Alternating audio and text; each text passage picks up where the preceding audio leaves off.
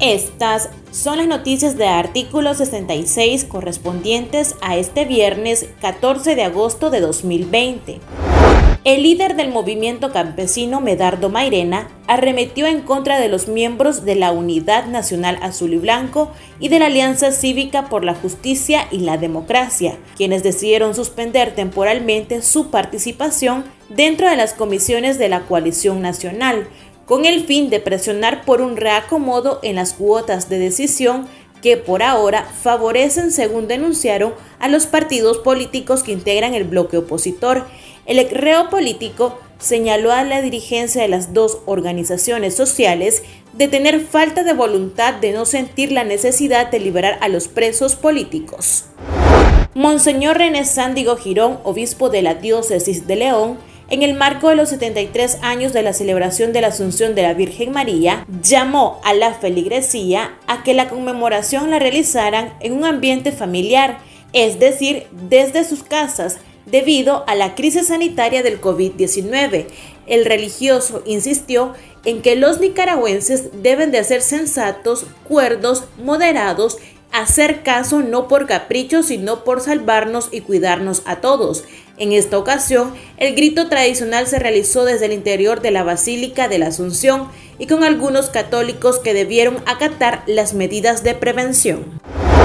El informe de coyuntura presentado por la Fundación Nicaragüense para el Desarrollo Económico y Social señala que el régimen Ortega Murillo, desde el 18 de marzo que se registró el primer caso positivo de coronavirus, ha promovido al menos 919 actividades en todo el territorio nacional, ignorando el distanciamiento social que recomienda la Organización Mundial de la Salud para contener los brotes del virus. Las actividades fueron identificadas como capacitaciones, actividades de recreación, movilizaciones, reuniones e inauguraciones. De acuerdo con el estudio, en julio se realizaron cerca de 8 actividades por día.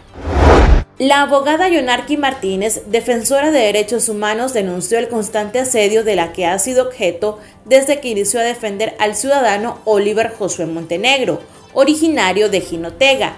Martínez afirmó ser víctima de persecución por civiles en motos y camionetas.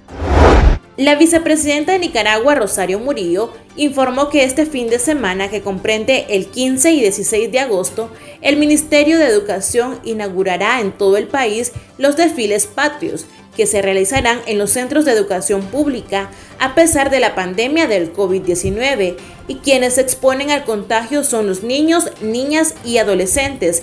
Sin embargo, la primera dama aseveró que se debe honrar a la patria con alegría, con cultura de paz, reconciliación todos los días para ser protagonistas de una cultura de amor y paz.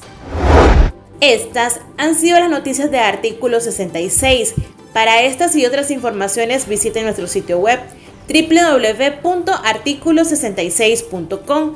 Síganos en Facebook, Twitter e Instagram y suscríbase a nuestro canal de YouTube. Les informó Karen Díaz.